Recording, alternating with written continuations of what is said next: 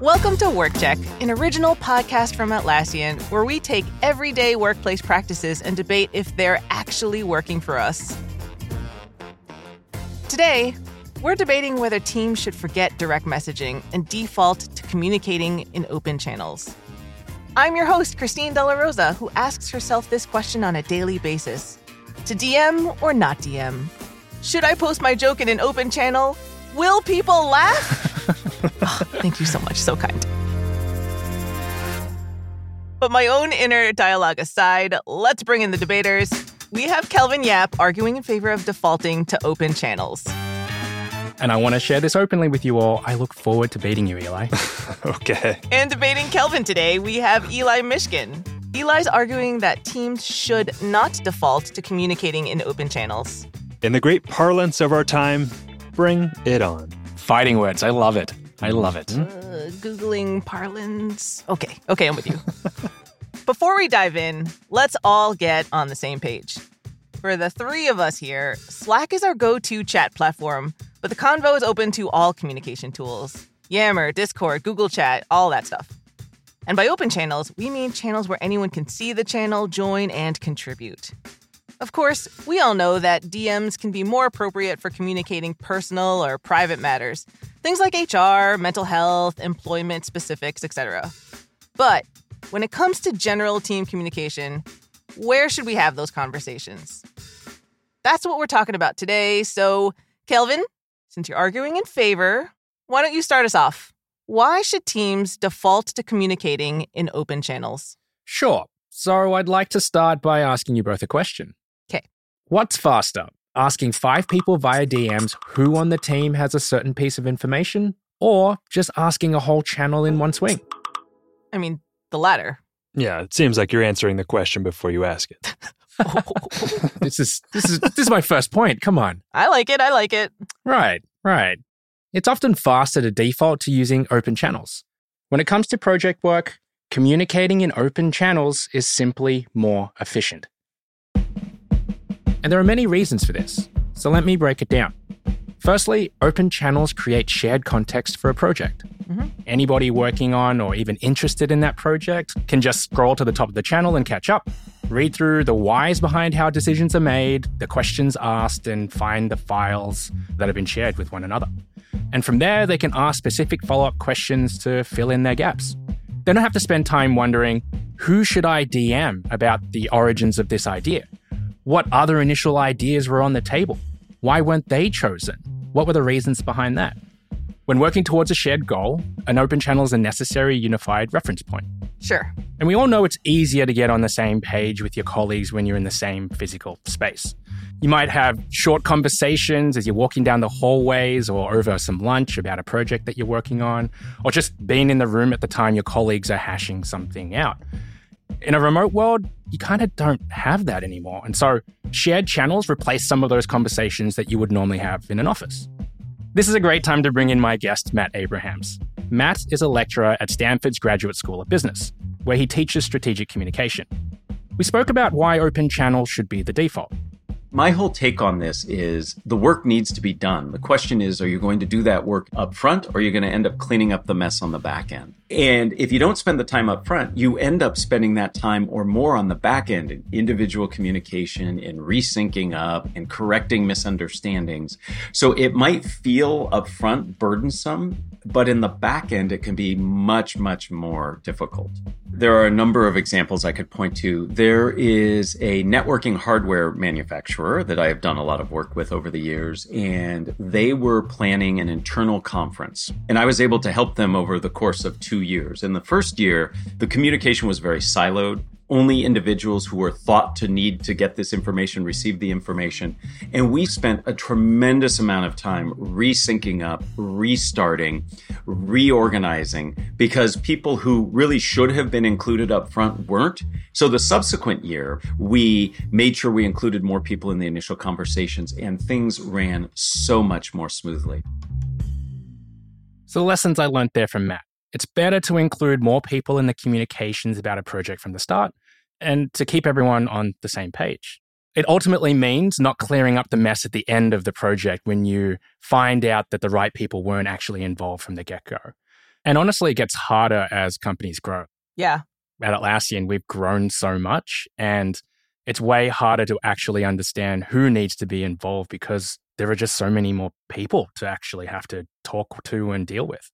No, I get it. Eli, what do you have to say to that? Kelvin, I think it's really interesting and telling that you bring up efficiency right off the bat because there's this myth that open channels are more efficient. Hmm. I'd like to challenge that myth right here, right now. Okay. In my opinion, too many cooks in the kitchen can actually slow down decision making, and it keeps projects from moving forward. For example, let's say I post a link to a document in a shared channel. Most of the time, I'm really just hoping to get feedback from a couple of key people in that channel. Mm-hmm. But now anyone in that channel can comment on my document. You see where I'm going with this? I think we've all experienced seagulling, right? Oh, yeah. Oh, yes, I have. So, for most office workers who don't turn animal names into verbs, seagulling is basically when someone who isn't heavily involved in a project swoops in and metaphorically poops all over the work with irrelevant mm. feedback. We've all been metaphorically pooped on. Don't get me wrong, their intentions are often good, like wanting to help a colleague by sharing thoughts. That's a good thing. Yeah. But I think it can just be as often a hindrance and slow things down. Aside from seagulling within the document, back and forth chatter or endless threads in an open channel can draw out decision making. Mm. Especially when there aren't clear guidelines as to who the key decision maker is or clear timelines about when decisions need to get made. DMs are more direct and to the point. In my experience, I get answers way faster when I DM with a single colleague or even a small group of colleagues. And, and that applies to when I'm the question asker and when I'm the person replying to a question sent via DM. With DMs, there's this sense of personalization that makes me pay close attention. Like, I know this DM needs my input and my response. And in shared channels, even if I'm tagged in a message, it can kind of just wash over me, mm-hmm. especially when the channel is super active all the time and message after message just pours in. Seagulls all the way down. I like that. I like that.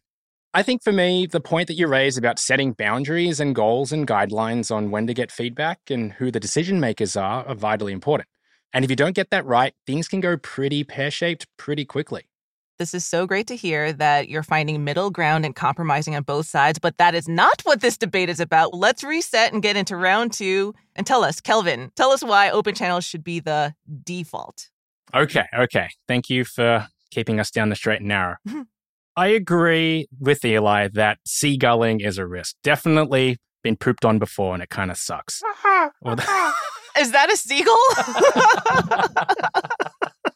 I couldn't resist. That's fantastic. But I think open channels are a great opportunity to learn from our colleagues. And this is especially true for newer ones, which I'll get to in a minute. But oftentimes we don't know enough about our colleagues' area of expertise to begin with. I've been in this situation myself. So I'm a product marketer. I look after one of our products called Compass. There have been times when I've kicked off a new campaign and created my planning page. Then I go and share it in an open channel thinking, yeah, why not? What the heck? And before you know it, I've had people commenting on that page and having discussions in that channel suggesting improvements or you know there was one time one of our designers had worked on a different project and they said look this strategy actually worked for this product over here maybe we should try it for compass uh, and see if it works as well without that kind of knowledge or experience from someone whose discipline wasn't in that marketing realm, I would have never had the opportunity to understand that this was even possible, let alone that it would work. So we can learn a lot from our colleagues by communicating and sharing work in open channels. Good ideas can come from anywhere. And at the risk of seagulling, it's better to gather ideas from as wide a group as possible than it is to kind of start narrow. An intern or a person with an outside perspective, for example, may end up sharing the best idea that a channel has seen all week. Hmm. So I want to bring back my guest, Matt. He talked about what's lost when we limit who gives input based on our own biases and what happens when we use open channels to learn from each other's different perspectives. When we choose to communicate, we by definition uh, limit who who is included and who isn't and therefore we build in biases. The people we invite come with certain expectations and experiences that they share. But by definition, we're leaving other people out and we're not getting their input. We're not getting their insight into what we could do. And that creates blind spots for us. I worked for a company and they were tremendously siloed. And what ended up happening is they were making decisions that were being reinforced by the viewpoints and experiences of only the limited people who were included. Once they opened up and got input from others, the decisions they ended up making were very different. They were more strategic and actually were more effective. So we have to be thinking about the people we include or exclude and what we lose by not having them as part of the conversation. Lastly, on this learning point, I think open channels are a great opportunity for newer people to learn not just new information, but also their colleagues' communication styles. Hmm. I've experienced that, even if at the time I didn't clock it. Exactly. Think about when a new team is formed or a new person joins an existing team. Where does that person go to get caught up? Likely it's an open channel, right? Probably. Yeah, and they have access that shared context I mentioned earlier. And when you can see all communication laid out in front of you, it shows you a colleague's communication style or that culture of that team for the odd time you do need to DM them. Like, for example, if they come off as curt or succinct, you know from that open channel that's probably just how they talk. Now, I totally acknowledge that this has the potential to be overwhelming. Open channels can create a lot of noise, and it's sort of like drinking from a fire hose. Mm-hmm. But if I put myself in my shoes 10 years ago when I first joined Atlassian, I actually appreciated having access to more information, not less. I felt empowered to read through communication and decision making in open channels and inform myself as much as I could. I don't think you meant to do this, Kelvin, but you're you're speaking directly to my learning style. I'm I'm a bit of a lurker. I like to kind of hover around and skim through past conversations or documents and then say, like, okay, this is how this team rolls. This is how they talk to each other. This is what's most important. And then I kind of jump in. And I think without that lurking time, I don't have the confidence to say what I want to say because I don't know what to expect. Hmm. Yeah, I appreciate the lurking style. That lands with me. And so does the idea of open channels as learning opportunities. But Kelvin, I don't know that I fully buy into the argument that you make about new employees, because I'm a fairly new employee, and from my experience, learning just isn't possible when you're drowning in information and then asked to communicate on top of that. Hmm. When I started at Atlassian seven months ago, I loved it, still do. But I also experienced a sort of vortex of information overload. It was this incredibly overwhelming experience to suddenly be dropped in so many shared channels all at once. I remember that time. My previous work experiences were highly collaborative, but we didn't default to open channels. We mostly did meetings and direct messages to communicate between teammates and clients. So when I joined Atlassian and everything was open, it suddenly felt like I was drinking from, like you said, Kelvin, an information fire hose. I'd log on to Slack and see hundreds of notifications, and hundreds more would pile up every day. I had this anxiety bubble up, and I get that's on me. I could have developed better habits and guardrails for processing all of this information. But I was a new employee and I wanted to learn. Plus, I wanted to keep up because that's part of my nature, to be on the ball. But I couldn't. Also, part of my nature? To avoid bombarding people with unnecessary messages, especially without a lot of thought put into what I'm saying. So I had anxiety two different ways from the sender side and the recipient side. Mm. Hmm. This brings me to my real second point, and maybe it's the most important point. Defaulting to open channels can be incredibly overwhelming, even if you're not a new employee. So, Christine and Kelvin, neither of you are new employees. How many shared channels are you in? I wouldn't even be able to tell you. So many. I couldn't tell you either. A lot. Fair enough. So, uh, you know, right before recording, I counted mine because I knew I was going to ask that question, and it was 57. 57 open and shared channels. And wow. no joke, two more were just added before we started recording this, so I have 59 open channels.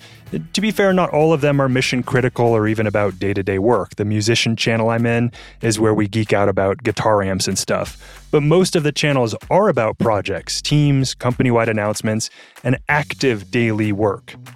Do either of you feel overwhelmed by the number of notifications you get from these channels? Definitely, yeah. I'm, I'm probably unique in this. I don't because I'm very custom with my notifications, But I do remember the time when I didn't control them. And yes, Eli, to your point, I was overwhelmed. Yes, you know the feeling, right? Yeah. So I was curious to hear from experts on this feeling of divided attention, of being pulled in a million different directions via shared channels. So I want to bring in Linda Stone. Linda's a former tech executive at Apple and Microsoft who coined the term continuous partial attention. Now, I want to make clear that Linda thinks there's an appropriate time to use open channels at work. And I agree with her, but she also has some very interesting things to say when it comes to defaulting to open channels and the impact to our cognition and attention. Continuous partial attention really describes how we use our attention today. And this is different from multitasking. When we multitask, we're doing one thing that requires cognition and another thing that might be more automatic. Eating lunch while we read email or read a newspaper. To pay continuous partial attention, though, that's to continuously pay partial attention to multiple activities that require cognition. We're continuously scanning in an effort to stay on top of multiple streams. Continuous partial attention might look like answering a phone call and talking on the phone at the same time as we're doing email or texting and driving. With an open channel experience. We're constantly monitoring, we're constantly giving our attention away to something else that's on the screen because we don't want to miss anything. And this only works if someone has superpowers to selectively ignore and to stay focused on the task at hand. This continuous partial attention really resonates with me. Our brains are working too hard to pay attention. Mm-hmm. And there are tangible physical impacts here our attention and our breathing become compromised. Our stress level increases, and that means that stress hormones start to flood the body. We start having repeating thoughts like, I can't get everything done. I have too much to do. I'll never get this done. Like multiple mosquitoes pecking away at us. Linda also coined the term email apnea, we literally hold our breath when checking our emails and notifications. Huh. Hmm. This is lizard brain stuff, right? In our line of work, attention is powerful. It's important. We need our brains to work optimally. The most powerful tool that we have at any given time in our lives is our attention, our sense of presence, where we decide to use it, how we decide to use it. And that informs our quality of life. Continuous partial attention and even simpler multitasking can be net negative. There are stats to show how all this multitasking comes at a cost.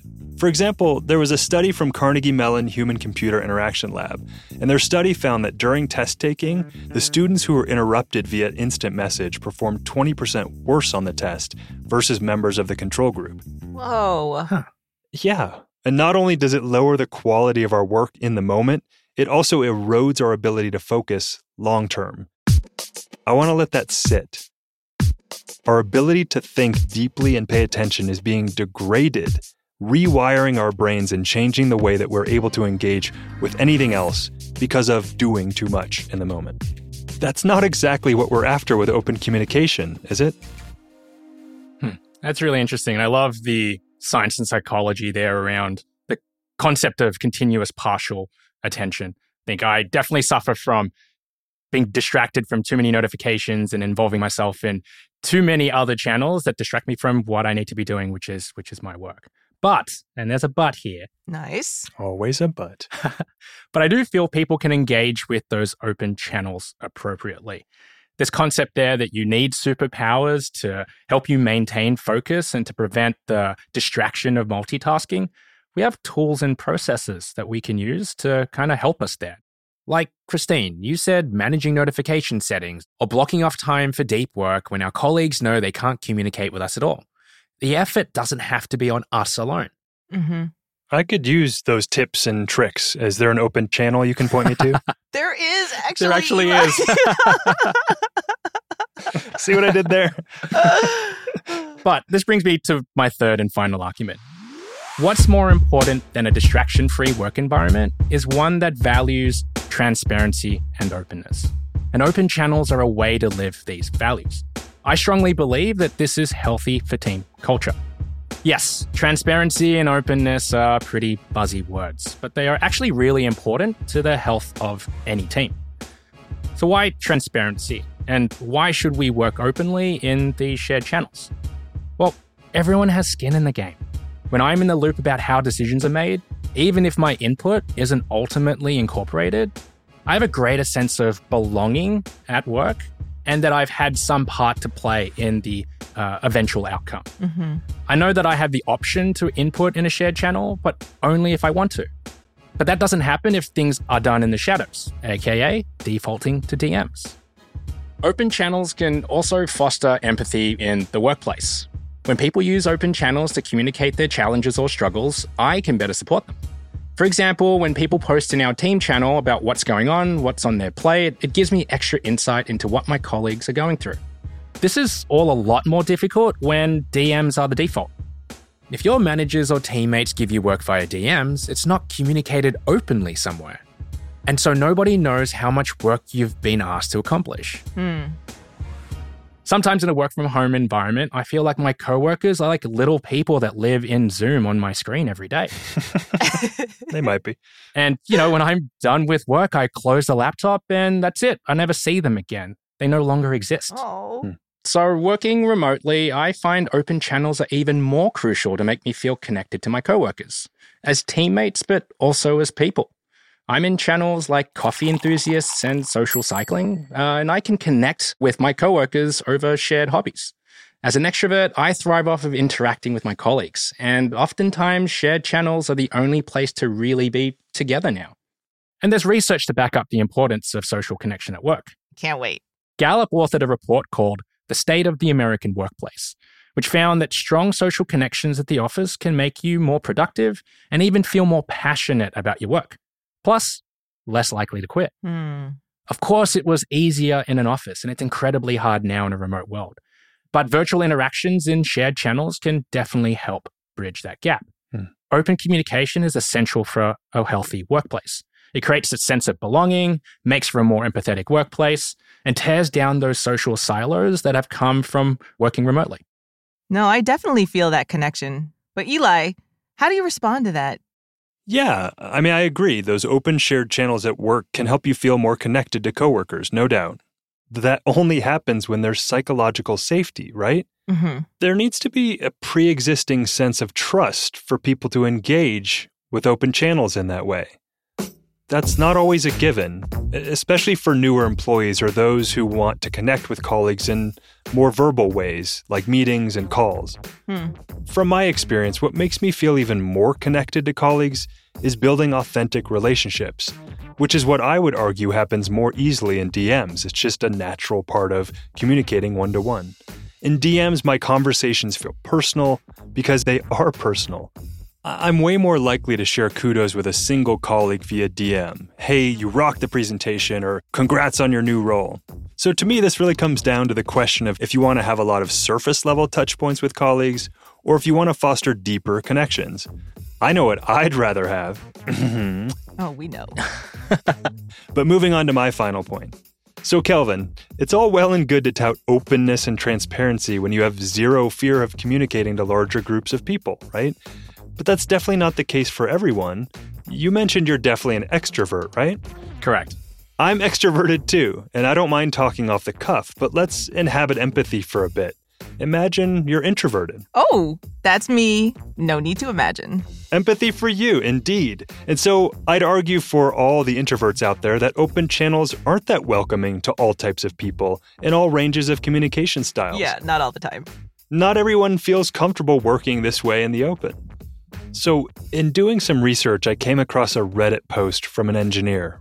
It speaks to the anxiety of communicating via Slack. So, here's the quote I've started to get very self conscious about what I write in Slack and anything I post. Mm-hmm. Sometimes I go back days later and remove posts because I can't decide if my questions sound stupid or not. In between, I think about it and read things over repeatedly. I wish we would just ask questions verbally like we used to and not have everything online forever and ever especially because I'm a newer engineer. And I know my questions are very basic. Anyone else feel this way? This person says to the void of the internet. Yo, if not for that engineer role part, I was like, did you just read my post, Eli? right? It speak it speaks to kind of a fundamental feeling I think we might all have Uh-huh. posting to open channels. yeah. So uh, I've got a spicy angle here. Open channels actually encourage communication as performance. Hmm. The more you communicate in a project channel, the more it appears like you're working hard or contributing to a project. Yeah. That's not necessarily always true, right? It's a false proxy for productivity. Interesting. I think defaulting to open channels puts emphasis on how communication is perceived versus how effective that communication truly is. You know the Michael Pollan mantra on food? Remind me about that. Eat food, not too much, mostly plants. Hmm. So here's a mantra for our debate Open is fine, not too much, mostly DMs. Ooh, how quotable. I like how you started with open there, almost like it's by default. So I agree with that statement. uh, but seriously, seriously, this last point really coming straight for me on that one, Eli. But more than any of our other debates, these points you both brought up, they really summon the organizer and the driver in me. I love using DMs to get answers quickly and checkbox a lot of items every day.